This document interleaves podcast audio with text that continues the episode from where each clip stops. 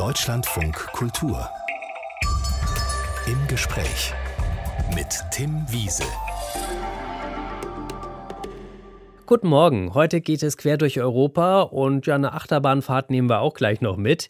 Viele Freizeitparks, die sind ja gerade wieder eröffnet worden. Und ziemlich genau vor einem Jahr, da habe ich den Europapark in Rust besucht. Das war kurz nach dem ersten Lockdown. Dort in diesem Park sind europäische Sehenswürdigkeiten nachgebaut und dazwischen, da drehen sich eben die Karussells. Verabredet war ich zum Gespräch mit Roland Mack. Er hat das künstliche Mini-Europa, Deutschlands größten Freizeitpark, zusammen mit seiner Familie geschaffen. Empfangen hat er mich an dem reißenden Bach einer Wildwasserbahn. Eine der ersten großen Attraktionen, die wir gebaut haben in den 80er Jahren. Und äh, die ist natürlich schon mehrfach auch runderneuert, sage ich, und hat sehr viele Dinge dazu bekommen, hin zur Themenfahrt. Also es ist ein Gerät, so wie wir es heute noch bei Rides äh, auch bauen.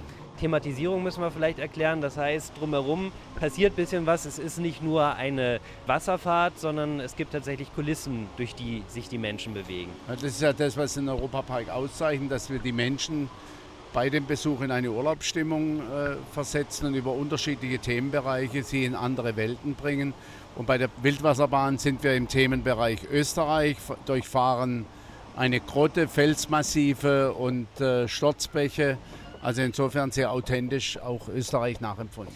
Wirkt auf Sie eigentlich der ganze Zauber? Sie wissen ja, wie das alles gemacht ist.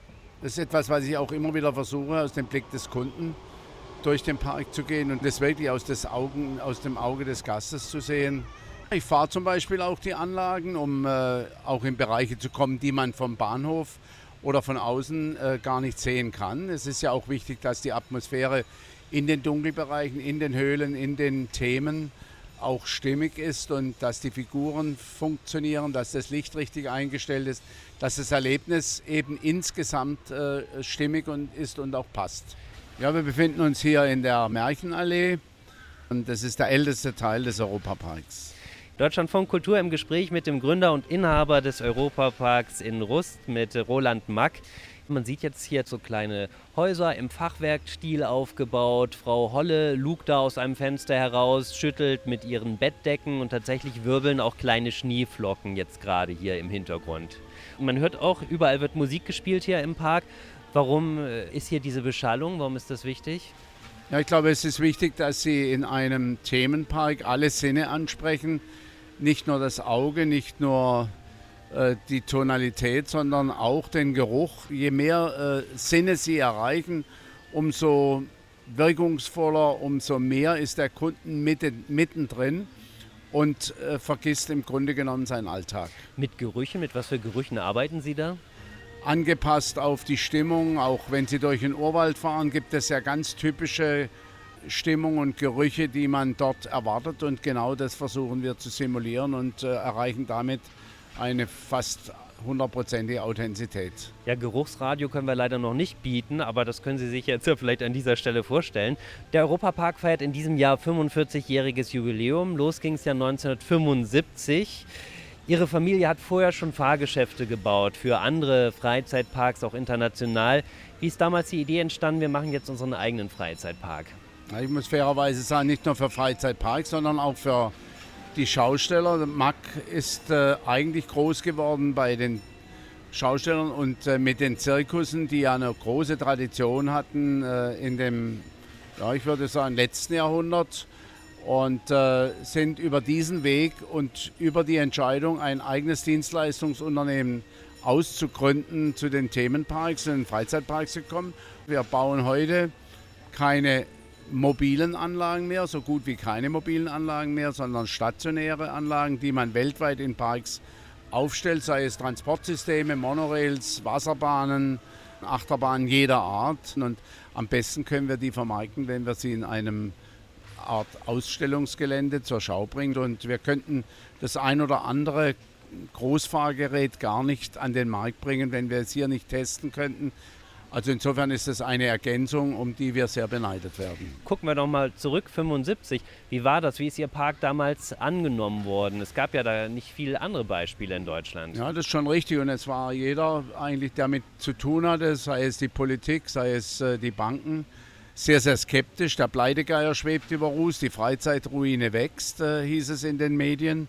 Und wir haben alle eines anderen belehrt. Wir hatten in der ersten Rum, im ersten Rumpfjahr schon fast 300.000 Besucher und in der ersten vollen Saison 1976 bereits über 600.000 Besucher. Also es war ein Volltreffer, nicht nur die Wahl des Geländes, nicht nur die Idee, einen stationären Park zu bauen, fernab von Millionenstädten. Aber es war ja tatsächlich eine mutige Entscheidung, irgendwo im Nirgendwo so einen Freizeitpark aufzubauen. Warum denn unbedingt hier? Was hat Sie hier angesprochen an diesem Ort? Ja, die Max sind halt äh, der Heimat stark verbunden. Wir sind Badener, wir sind Schwarzwälder und äh, die Entscheidung im Dreiländereck, auch im Zuge der europäischen Entwicklung, hat sich als absolut äh, richtig äh, erwiesen. Nicht nur, dass wir mit das beste Wetter haben, also wir haben ja nicht nur Nachteile zu verzeichnen, mhm. sondern es ist nirgendwo so sonnig wie im Badischen und es ist nirgendwo so international wie hier am Oberrhein. Frankreich ist in der Nähe, Schweiz ist in der Nähe. Ja, nehmen Sie uns doch nochmal mit in die Zeit damals. Wie war das? Ich meine, einen Freizeitpark mache ich ja nicht einfach so auf und dann läuft das. Wie sah Ihr Alltag damals aus mit dem Freizeitpark? Wir wir haben nicht nur den Park aufgebaut, wir haben, meine Mutter hat am Sonntag an der Kasse gesessen, hat dort ausgeholfen. Äh, ich selbst und mein Vater haben, wenn nicht gebaut wurde, auch mal, wenn es Not am Mann war, Bier und Bratwürste verkauft. Also wir waren Mädchen für alles und das können sich meine Kinder heute gar nicht mehr vorstellen, äh, wie eng die Familie damals äh, ja, zusammengearbeitet hat, um diesen Park dann wirklich auch zum Erfolg zu führen. Gibt es denn eigentlich, wenn Sie das beschreiben, die Mutter hat an der Kasse gesessen, wir waren da die ganze Zeit unterwegs im Park, gibt es so ein Gefühl, was Sie mit dieser Gründerzeit verbinden? Unheimlich schöne Erinnerungen, unheimlich viel Arbeit, unheimlich viel Verzicht. Inwiefern Verzicht? Ich habe über Jahre keinen Urlaub gemacht und äh, habe mich nur dieser Aufgabe verschrieben, weil es war natürlich schon auch eine existenzielle Herausforderung für das Familienunternehmen vom Produzenten zum Dienstleister zu werden. Wir mussten vieles neu lernen. Da geht es um Service, da geht es um Freundlichkeit und um vieles mehr, was ein Produzent damals jedenfalls nicht gebraucht hat. Wofür braucht man denn überhaupt Freizeitparks? Also wenn ich jetzt hier unterwegs bin in Baden-Württemberg, Sie haben es gerade beschrieben, äh, kann ich durch Weinberge gehen. Ich bin hier schnell im Elsass, also in Frankreich, habe wunderbare Dörfer, die hier zum Teil nachgebaut sind. Äh, warum so ein Freizeitpark, wenn es doch hier ringsherum wunderschöne Originale gibt? Die Freizeit, die Gestaltung ist ja nicht nur äh, in eine Richtung zu betrachten, sondern sie haben natürlich eine Familie, sie haben Kinder dabei und äh, wer weiß, wie Kinder gerne wandern, äh, weiß, dass es auch manchmal was anderes braucht, um Kinder zu unterhalten. Und ich glaube, Freizeit und Kultur schließt sich überhaupt nicht aus. Deshalb setze ich hier auf korrektes Auslegen von den Nachbauten. Wir kopieren keine historischen Gebäude, sondern empfinden nur architektonischen Stil nach, wollen die Atmosphäre von Italien, von Spanien, von Griechenland erreichen und darin eben Hightech-Angebote bieten, die gerade jeden in der Familie mitnehmen, verzaubern. Also Freizeit und Kultur sind meiner Meinung nach überhaupt kein Widerspruch, sondern ergänzen sich hervorragend. Warum nicht einen schönen Wein trinken, durch den Weinberg schlendern und in einer schönen Gastronomie im Elsass einkehren und am nächsten Tag den Europapark besuchen?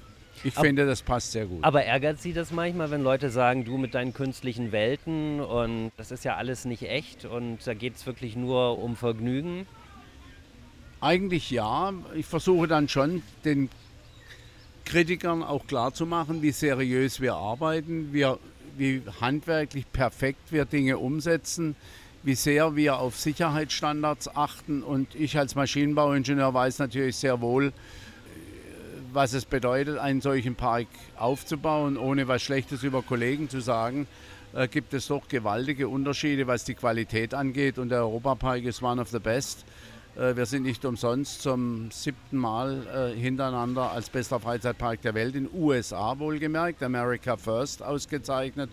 Und das macht mich auch ein Stück weit stolz. Und dass ich in der Hall of Fame in Amerika zusammen mit Walt Disney und meinem Vater gelandet bin, zeigt ja auch, welchen Stellenwert und welche Wertschätzung man im internationalen Geschäft für unsere Investition hat. In der Hall of Fame der Freizeitparkbetreiber. Hall of Fame der Freizeitparks, ja. Deutschland von Kultur zu Besuch bei Roland Mack in seinem Europapark. Jetzt haben wir uns hier in ein Tonstudio zurückgezogen, Herr Mack. Warum gibt es hier ein Tonstudio?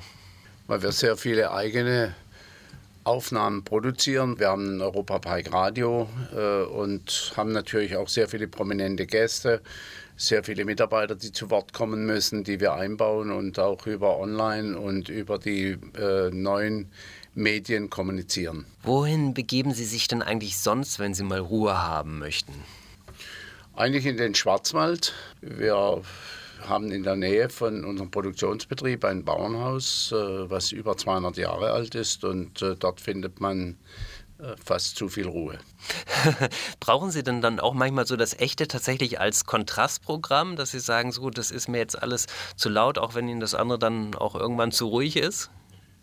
Sage ich eher meine Frau, die mich dazu zwingt, in Anführungszeichen. Ich muss aber sagen, wenn man sich dann einlässt auf diese Situation nach äh, einigen Stunden oder nach ein, zwei Tagen kommt dann diese Ruhe und dann spürt man erstmal, in welchem Gewirr oder in welchem, ja, in welcher Unruhe man sich in seinem Berufsleben eigentlich bewegt.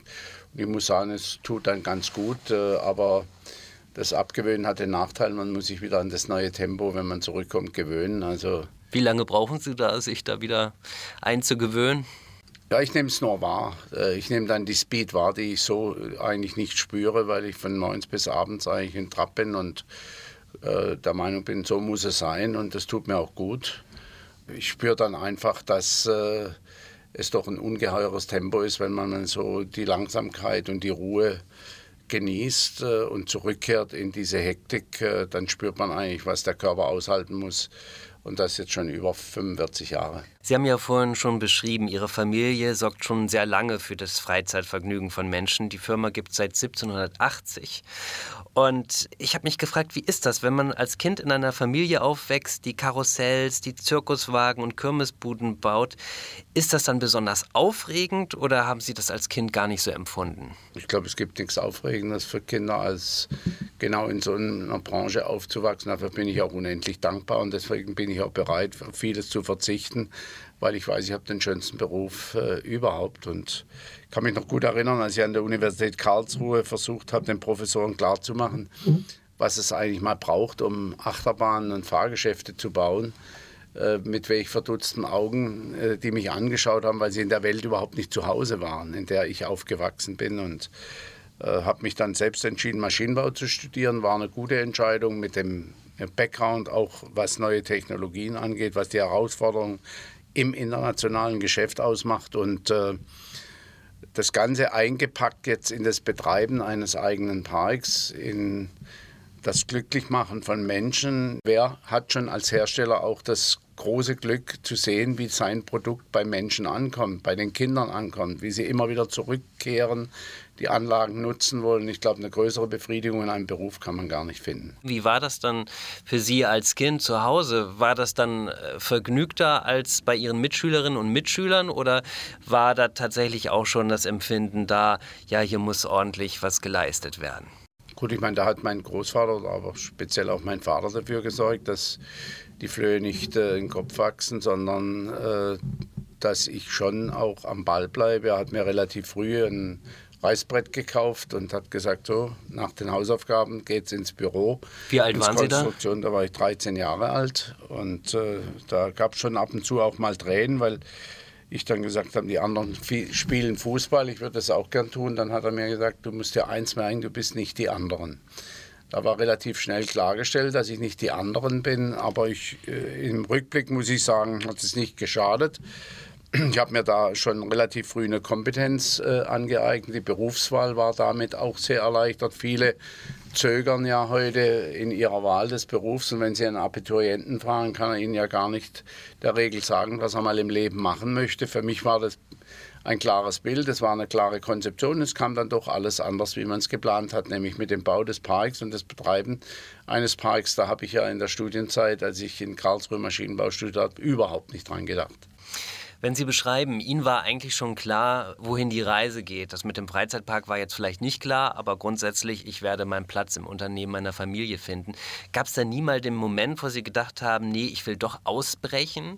Wenn der Vater dann auch steht mit 13 Jahren und sagt, du stellst dich da ans Board und beginnst jetzt zu zeichnen? Ich habe mich ja relativ früh auch äh, ins Ausland geschickt. Ich war mit 16 Jahren äh, rund sechs Wochen in Amerika, habe dort Fahranlagen aufgebaut und in Parks gearbeitet und auf Volksfesten gearbeitet. Ich habe bei Schaustellern in Deutschland äh, Anlagen auf und abgebaut und ein bisschen Studentengeld dazu verdient und äh, äh, habe natürlich auch in den Praktikas in andere Firmen hineingeschnuppert, sei es äh, im klassischen Maschinenbau oder auch in der Gießerei, die ja für den Maschinenbau auch sehr wichtig ist. Und äh, mir wurde immer klarer, dass wir ein solches Produkt haben mit unserem Unternehmen, nämlich in Form des Wagenbaus, des Karussellbaus und jetzt eben der stationären Parkanlagen, die eine solche Herausforderung für einen Ingenieur darstellen, dass es für mich eigentlich nie die Frage gestellt hat, etwas anderes zu tun. Aber Sie haben schon auch versucht, es Ihrem Vater recht zu machen, oder?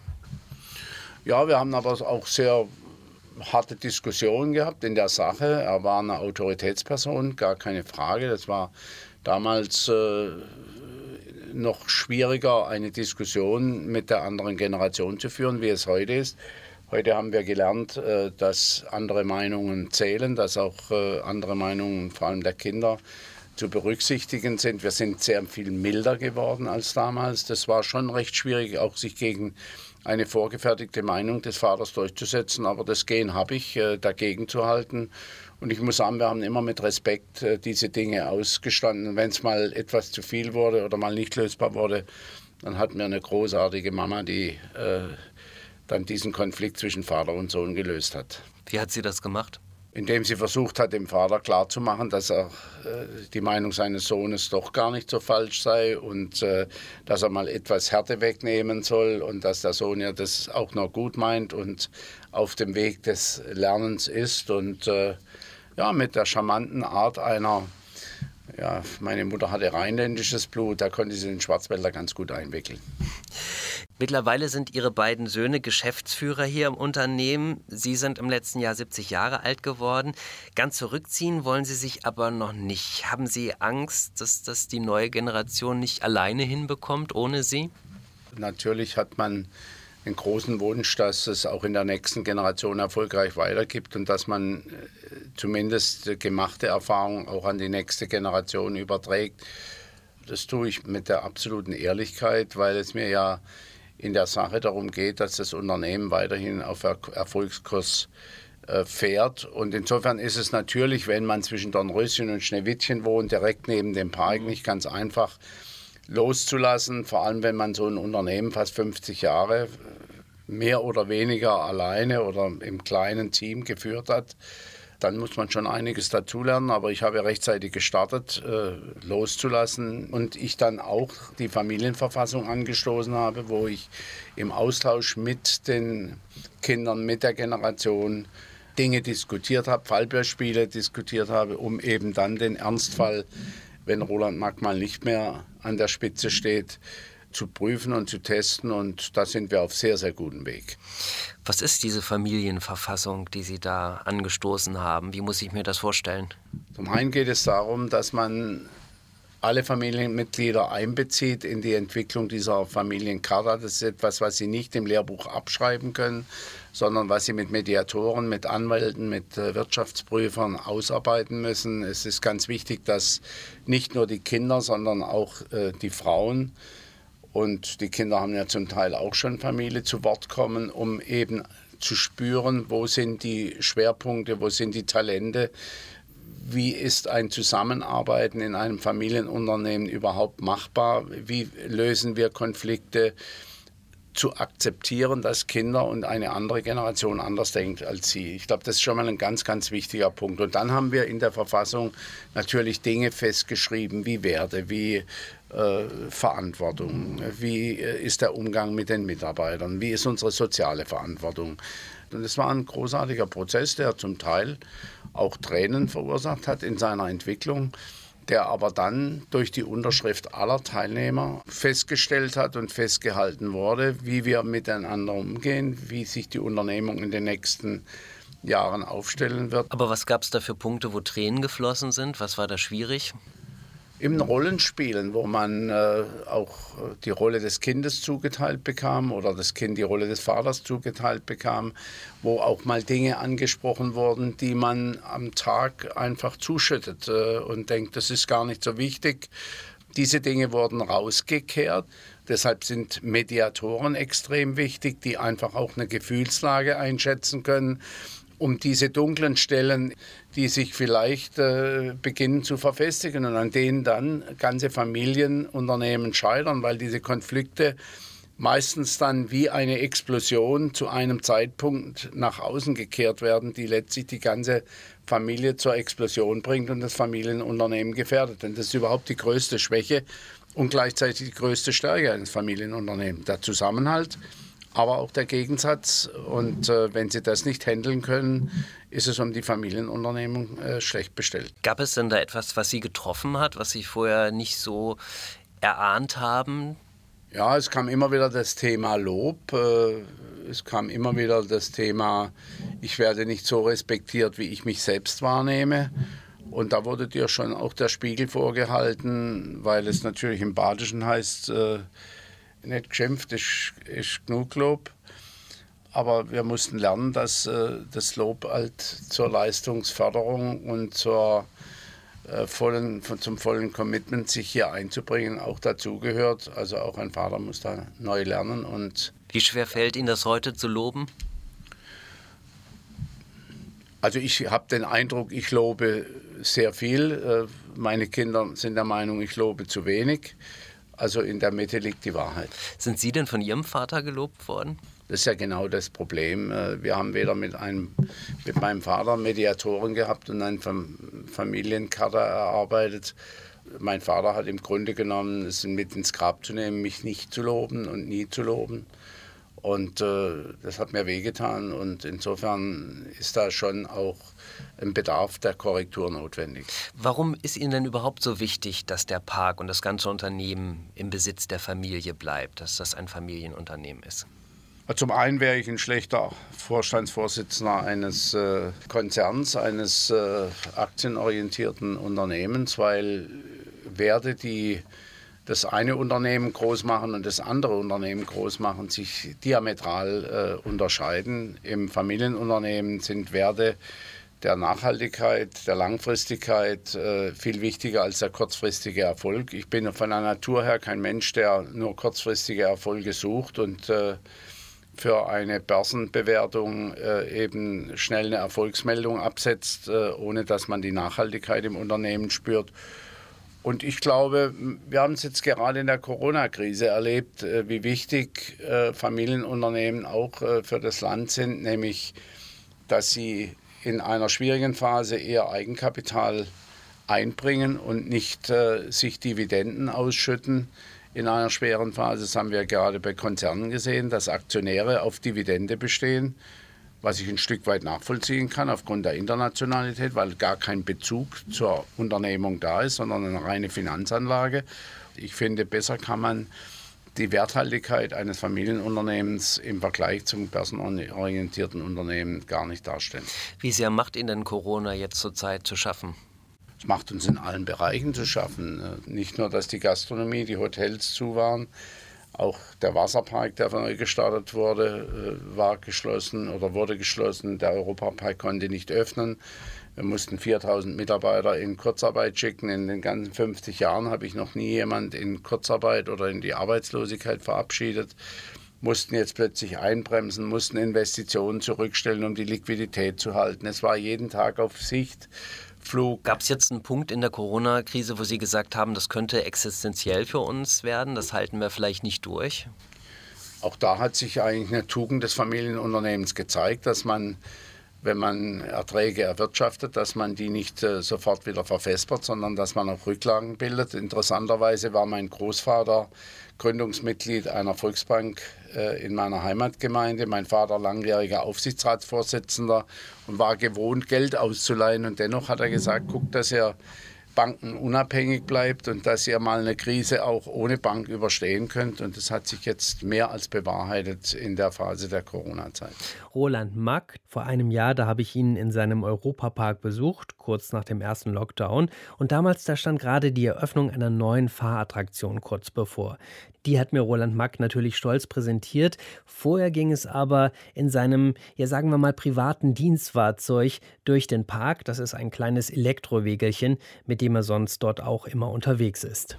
Läuft immerhin fast 50 km/h, hat Sicherheitsgurte und äh, man ist relativ schnell von A nach B wenn Sie hier durch die Gegend düsen, haben Sie dann auch immer im Blick, also da vorne fehlt vielleicht eine Lampe oder hier spritzt das Wasser nicht richtig oder hier blättert vielleicht die Farbe von der Kulisse? Ja, also Schwerpunktbetrachtung mache ich natürlich schon, aber das Unternehmen in der Dimension wäre natürlich schlecht organisiert, wenn man nur auf solche Überwachungen äh, sich verlassen könnte. Aber mit meinem geschulten Blick sehe ich über das, was organisatorisch natürlich läuft, doch noch vieles an Kleinigkeiten und an Fehlern, die man auch mal spontan beheben kann.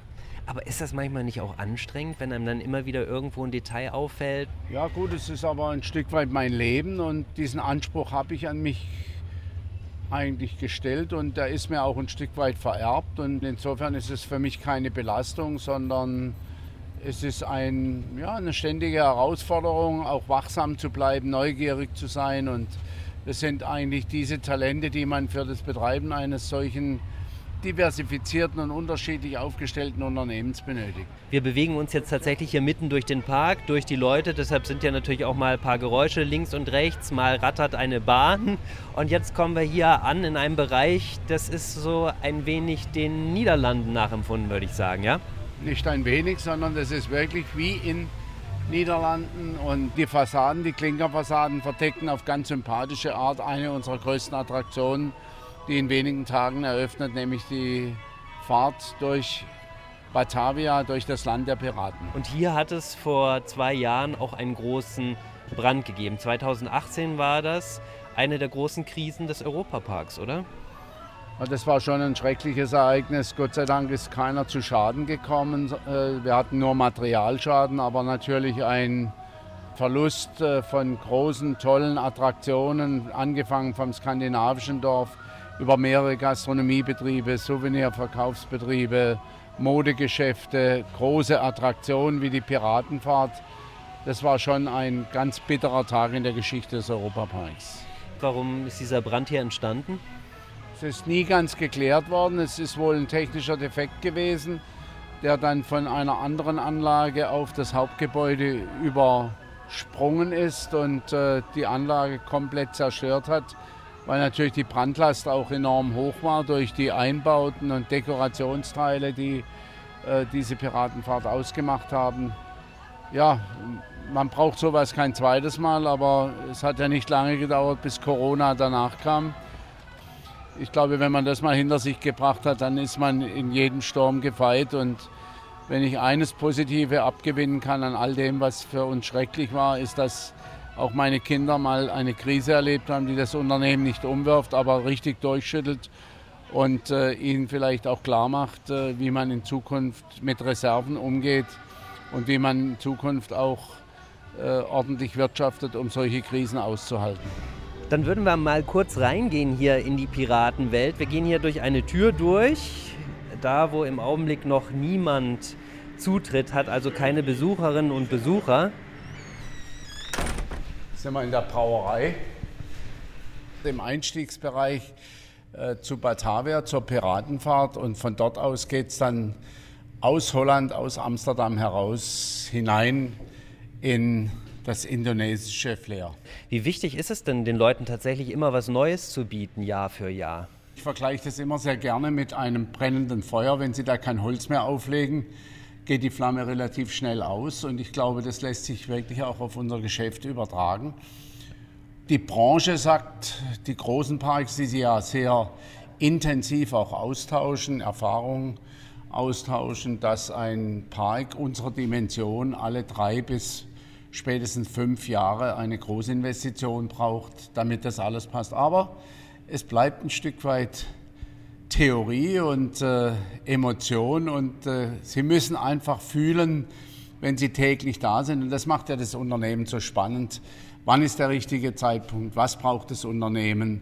Also ist es im Grunde genommen wie bei einer guten Hausfrau, bei einer guten Mutter, die ein tolles Essen auf den Tisch bringt, was nicht nur aus Salat und Fleisch besteht, sondern eben auch aus Gemüse, Kartoffeln und viel mehr, was dazugehört. Und da sind wir auch wieder beim Bauchgefühl, was wir am Anfang der Sendung schon hatten, was ja. auch nicht unwichtig ist.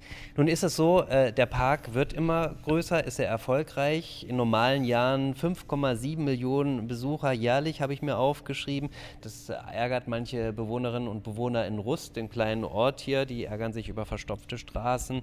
Können Sie manchmal ein bisschen nachvollziehen, dass da vielleicht die ein oder der andere sagt, unsere Interessen werden jetzt hier vielleicht den wirtschaftlichen Interessen der Region, des Parks geopfert? Ich glaube, ich muss da mal vorausschicken, dass wir ein ausgezeichnetes Verhältnis zur Kommune haben. Die Kommune hat den ganzen Aufbau des Parks erlebt und ist aus wirtschaftlich schwierigen Zeiten, es gibt keine Industrie, kein Handwerk hier im Ort, gewachsen zu einer der erfolgreichsten Touristengemeinden in Baden-Württemberg oder weit über Baden-Württemberg hinaus. Ich glaube, die Rußer Bevölkerung hat auch ein hohes Maß an Stolz an der Entwicklung. Viele arbeiten bei uns, über 500 Arbeitsplätze, auch das gehört dazu. Viele haben äh, kleine Pensionen sich äh, eingerichtet und profitieren auch vom wirtschaftlichen Erfolg des Europaparks.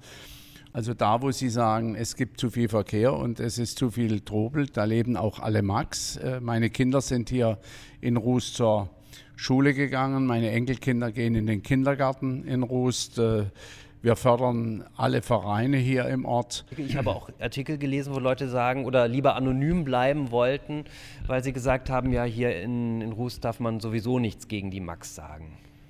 Nee, das habe ich noch nie so empfunden. Wir sind überall wertgeschätzt. Wir gehen in die Kneipen, wir sitzen am Stammtisch. Und dass natürlich das Thema Neid vielleicht da und dort eine Rolle spielt oder dass das ein oder andere mal nicht gefällt. Ja, das ist ja in jeder Familie so. Ich meine, ich bin auch nicht mit allem einverstanden, was meine Kinder machen und ich bin auch nicht mit allem einverstanden, was meine Frau tut. Und das ist ein Kompromiss zwischen Ruhe und Wirtschaft. Äh, wir haben es jetzt gemerkt in der Corona-Zeit, als die Wirtschaft völlig zum Erliegen kam, wie sehr nicht nur die Gemeinde wirtschaftlich darunter gelitten hat, wie sehr auch die ganzen Bürger hier im Ort gelitten haben und sehr, sehr viele das Öffnen des Parks herbeigesehnt haben. Ich kann es nicht so empfinden. Wir haben auch die Schließzeiten des Parks angepasst, sodass die Nachtruhe einkehrt. Also Sie hören jeden Vogel zwitschern, sofern er nicht auch schon schläft in der Nacht. Äh, es ist eine beschauliche Gemeinde, die ein Stück weit sich großartig mit dem Europapark arrangiert hat. Wir haben auch über Achterbahnen gesprochen, die Ihr Familienunternehmen baut. Jetzt stehen wir gerade an einer Achterbahn, Blue Fire. Die äh, kommt ja mit ordentlich Karacho um die Ecke. Ja, wir haben rund äh, 120 km/h nach der Beschleunigungsstrecke. Wir machen das nicht mit Kette diesmal, sondern wir machen mit Induktionsantrieb und haben da eine enorme Power für die Beschleunigung von rund zweieinhalbtausend äh, kW da kam der Zug und beschleunigen den Zug in zwei Sekunden von 0 auf 120. Haben Sie eigentlich keine Angst? Ich meine, jetzt gibt es ja ganz viele Möglichkeiten, auch durch virtuelle Welten zu gehen, dass diese virtuellen Welten Ihnen so ein bisschen den Rang ablaufen? Ja, mein Sohn hat sich da ganz stark engagiert und hat äh, mit seinem Team und mit einem Startup äh, sich in diese neuen virtuellen Welten hineingebeamt und hat sie aber auch intelligent im Park integriert. Äh, ich war am Anfang etwas skeptisch, weil ich gedacht habe, man braucht dann die Achterbahn nicht mehr. Aber heute ist es eben die Kombination, die es ausmacht. Wir fahren heute mit VR und ganz anderen Erlebniswelten auf unseren bestehenden Achterbahnen. Also mit so einer virtuellen Brille oder einer Brille, die man richtig. sich aufsetzt. Und, und das äh, Gesamterlebnis ist wieder was ganz Neues. Also man sieht, eine neue Technologie muss nicht unbedingt dazu führen, dass etwas Altes aus dem Geschäft kommt, sondern dass es neu belebt wird und dass die Kombination sogar ganz neue Erlebnisse bringen kann. Und man sieht, dass Ihre Kinder Sie doch auch mal überzeugen können. Das ist richtig und da bin ich auch ein Stück weit stolz drauf. Und ich habe gesagt, ich lobe sie zu wenig, ich tue das, lobe mal meine Kinder, bin ganz stolz, dass meine Tochter das Gen des Papas hat, nämlich Ingenieur geworden ist, sie ist Architektin, ganz geschickt und äh, talentiert und der Thomas äh, besetzt das Thema Gastronomie, was so in der Familie auch noch nicht dabei war, hat heute die Aufgabe des Operation Chefs und Verantwortung übernommen. Und Michael mit den neuen Welten, mit den neuen Technologien ist ganz innovativ unterwegs. Also es ergänzt sich toll und die Hoffnung stirbt zuletzt, dass dieses Familienunternehmen nochmals ein, zwei Generationen überleben wird. Herr Mack, danke, dass Sie uns heute hier im Deutschlandfunk Kultur Einblick in Ihr Familienunternehmen gewährt haben. Bitte, es hat Spaß gemacht. Vielen Dank.